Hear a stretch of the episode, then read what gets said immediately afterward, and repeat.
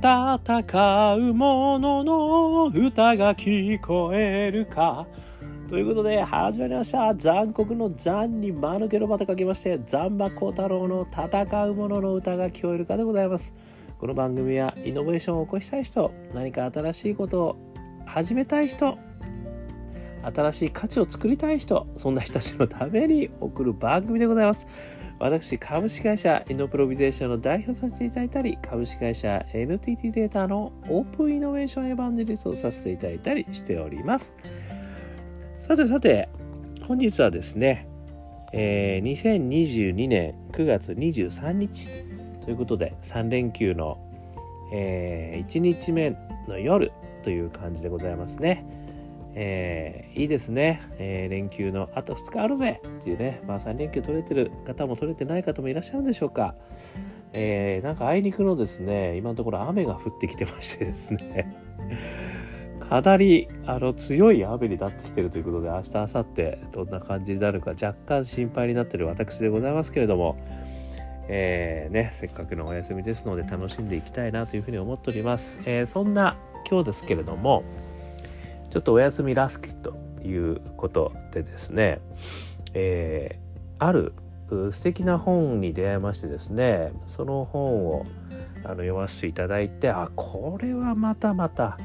あのぜひとも皆様に紹介させていただいてそしてイノベーション活動にですね、えー、こんな風に利用できるんじゃないかっていうですねヒントを、えー、また新しくいただいたのでそれについてちょっとお話をしてみたいというふうに思っています。えー、その本はですね、えー、もう紹介させていただいちゃいます。ほっこり。ごめんなさい。ちょっとね、今にした。ほっこり。心身を健やかに整える55の小さなレッスン。えー、令和4年7月1日初版発行。著者が伊藤博様ですね。で発行者が小早川光一郎さん。そして発行が株式会社クロスメディアパブリッシングさんということですね。えー、非常にあのめちゃくちゃ面白い本でございました。ほっこり、ね、この本なんですけど、えー、この伊藤博教授教授なんですね伊藤博さんというこの著者の方はですね、まあ、この方は実はですね慶應義塾大学医学部の教授の医学博士でございましてあのー、世界で初めてメタボリックドミノを提唱したという方なんですよね。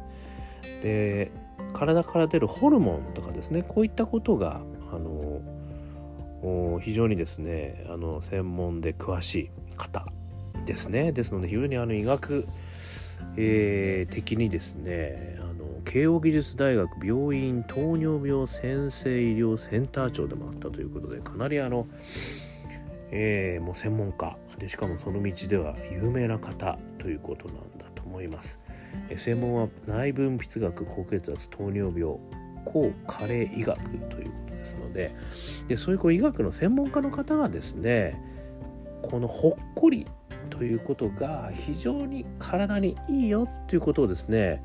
書いていただいてる本なんですね。であのこのほっこりこそが医学的にも人間にとって大切な体と心の状態であり幸せの源泉なのですというふうに書かれているんですね。でこのほっこりを感じる活動のことをですねほっ活ほっこり活動を略してほっ活というふうにですね表現をされているんですよね。で私のこのほっ活という言葉素晴らしいなというふうに思いまして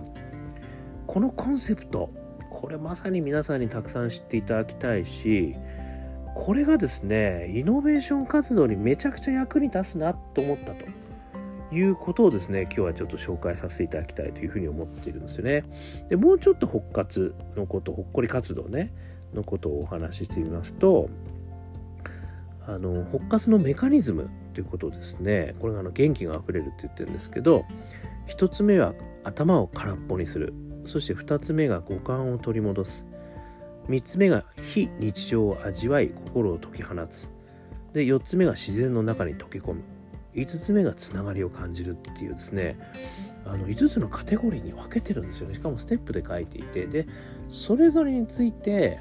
こんな活動があるよねってことを書いていたりする。具体例として書いていただいてるんでこれめちゃくちゃですね。あの分かりやすいしすぐに実践できる。そしてあのいろいろね最近そのホルモンの話言われてるじゃないですか。であの例えばですね非日常ね味わうステップ3ではアドレナリンですね。で自然の中に溶け込むステップ4ではセレトニンですね。そしてつながりを感じるステップ5では5ではオキシトシンですね。これあのそれぞれねこういったホルモンが分泌できるから非常にこういった作用があってそしてそれが心と体を元気にしてくれるんだよってことをね書いていただいてるんですよ。なんでめちゃくちゃ説得力がありつつですねしかもものすごく具体的でしかも優しいんですよね。なので誰もがもう今からでもできる活動として書いていただける。これはすごいですよ。これすごいいい本だと思いました。なのでですね、ぜひとも皆さんこれ読んでいただいたらいいんじゃないかっていうねいうのがまず基本にありつつですね、ちょっとね、まあこれだけ説明させていただきます。どんな活動があるかはですね、ぜひとも皆さん見ていてください。ああ、こういうのやりたいなとかね、あ私もやってるなとかね、あそうか、こういう私のこれも実は復活につながってんだとかね、あこんな簡単なことで復活になるんだなとかね、まあ、いろんな発見があるんでめちゃくちゃ面白い。ね、まずはそこを感じていただきたいというのがあの1つ目なんですけどそして2つ目としてですねここからが私の勝手な解釈なんですがこの復活はイノベーションにめちゃくちゃ役に立つなと思ったんですよ。でそれはですねあの主に3つの場面ねあのもっとはたくさんあるかもしれませんけど私が感じたのは3つの場面にこの復活っていうのがね実はすげえ生かされるなと思ったんですよ。それをねあの順に説明していきますね。1つ目。アイデアを生み出す時。この時にですねこの復活はめちゃくちゃ役に立つなと思ったんですよね。これ何かというとですねあのジェームス・ヤングさんのアイデアの作り方っていうですね非常にあの著名なあの有名な本がありますね、え、ジェームス・ヤングさんっていうのはコピーライターの方ですけれどもそのアイデアを作るためにはですねあのいろんな情報を集めてねでそれを組み合わせてアイデアを作っていくってことを言ってるんですけどステップ4からがめちゃくちゃ素敵でこれがですねアイデアを一旦心の外に置いておくっていうことを言われるんですよね。そして音楽を聴きに行ったりお風呂に入りに行ったり散歩にしに行ったりしてでそこからアイデアがその生み出されるというところを待つということを言われてるんですよ。これはまあ私の解釈ではアイデアを熟成させるっていうことなんですよね。なんでいろんな情報をこう集めてきてこううわーこんな情報があるこんな情報があるうわ私どれが一番いいんだろうねみたいな感じで悩むじゃないですか皆さん。でそんな時に散歩に行けっつってんですよでこれ前もね私も何回もお話ししてるんですけど実は散歩に行くとかですね言った時に脳が実はものすごく活性化されてるんですよねあの本を読むとかねこうものすごく深く考えてるという時も脳活性化してるんですけど実は脳はその考えることを休んでる時っていうんですかねだから歩いてる時と音楽を聴いてる時とか実はこういった時にものすごい活動してるっていうんですよね。これがあの以前もねちょっとお話しさせていただいた研究結果で分かってるんですけどでそういった活動の中でですね新たにシナプスがつなぎ直されるってことが行われるってことなんですね。なので今まで思いもつかなかったようなアイデアがそこから生まれると俊平太曰くね新結合が生まれるこれがね実はすごくアイデアを考える時にものすごく重要だってことをいろんな本で言ってるんですよね。でまさにこのですね伊藤博教授の「復活」これも私はアイデアを生み出す時にまさにこれ一回やってもらったらいいんじゃないかなと思いました。このほっこりするね活動。この中にたくさんねさっきあの5つのポイントありましたけどもそのどれでもいいと思うんですよ。それをねこうやっていただくことによってほっこりする。でほっこりするっていうのは脳がね非常にこうリラックスした状態になってるんですね。で実はその時にめちゃくちゃ働いてるとよ。でそしてそこに新しい結合が生まれるということなのでこうアイデアを生み出したい時この時にですね是非ともこの伊藤博先生の復活入れてみてはどうでしょう。これが1つ目。それから2つ目ですね。アイデアを実行する時なんですよね。これは何かと言ってるとですねあのゾーンに入るっていう話を前もねこれさせていただいてるんですけどゾーンに入るためにはですねあの挑戦軸とそれからえっ、ー、と習軸軸ちょっと言い方違ったかもしれませんけれどもあの物事のスキルスキル軸だったかな？スキルがですねやっぱりどんどんこう高まっていく軸とそれから縦軸今のが横軸だとすると縦軸に挑戦度合いっていうのがあるんですよ。つまりスキルが高まっていくということとそれから自分が挑戦することですね。つまり楽勝でできることは挑戦度合いは低いわけですよね。めちゃくちゃこれ厳しいな。いや本当できるかどうかわかんないっていうことは挑戦度高いんですよね。でその二軸の育ち方がねまあどっちから育っていってもいいんですけど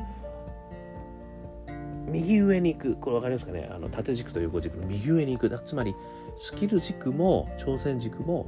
どんどんどんどん高まっていった状態。それのピークになると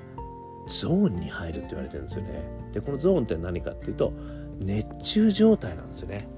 あの運動の選手とかがねあの内村先生が内村あの内村航平さんで内村航平さんがもう次にどんな技ができるかあのもう成功することをあらかじめ分かってたとかって言ってるんですよね。でめちゃくちゃ楽しんでたと。あとはあの絵画をやる方々が自動的に手が動いてたとかってねこういうことはねほんとよく聞くんですよね。でこれってまさにゾーンに入ってる状態だと私は思ってるんですけどつまりものすごい熱中しててですねあのもう心と体が勝手に動いちゃってる状態ですね。それを書かされてる状態とかあの止まってる状態とかね。あれ確か王貞治違う川上哲治かな。あの野球の神様ですね。ちょっと古いけど。ボールの縫い目が止まって見えたっていうんですよね。まあそういったの全部ゾーンなんですよね。なのであのそういったゾーンに入るとですね実はめちゃくちゃ気持ちのいい状態と言われてるんですよね。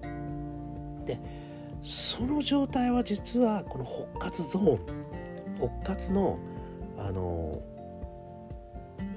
ところなんですよね。ほっこり感じるぐらいなところですごいリラックスしてるんですよ実は。頭と体がですね。これちょっとね逆説的だとは思うんですけども実はその挑戦軸と技能軸これがもうものすごい高まった状態は実はゾーンそしてそこはものすごい脳がリラックスしてそしてものすごいこう能力が発揮されているっていう状態になるんですね。さっきのあの脳がリラックスすることによってものすごい活動量が上がるそういったところに入ってるんですよね。これはねあのアイデアを実行する時にも実はそこにね復活ゾーンっていうのがあってその復活ゾーンに入るとめちゃくちゃすげえ働きをする。ということが2つ目ですね。それから3つ目。これはアイデアがなかなかうまくいかなかった時ですよね。または失敗してしまった時。これはめちゃくちゃ心折れるじゃないですか。ファストフェイルだとかね。失敗は成功なんだと。失敗と呼ばなくていいとかって言われるんですけどこれねめちゃくちゃ折れますよ心。だって周りの期待されてる人からねやっぱりダメだったねとかって言われちゃうわけですから。それはねもうねしかも、まあ、やっぱりダメだったねもなくてもねあのご迷惑をかけちゃったなって自分自身が思うわけですよ。なんとか期待を超えることやりたいなと思ってたんだけどやっぱりなんかいまいちだったなってみんなの顔が言ってるみたいなね。みんな言わないんだけど優しいから。でもねそれは自分自身で自分をね傷つけてしまうわけですよね。ここからねやっぱり立ち直ることも必要なんですよね。なぜならばイノベーションもしくはベンチャー企業ねこういったことで成功した人諦めなかったからって必ず言うんですよね。その言葉はですねやっぱり失敗を何回も乗り越えたってことですね。で失敗を乗り越えるためにはですね強靭な心の持ち主なのかもしれませんけど私はやっぱりそこは一旦復活する時間が必要なんじゃないかっていうふうに思うんですよね。でそれこそがまさに復活ですよね。この失敗から立ち直るための時間それにこの復活を使っていただく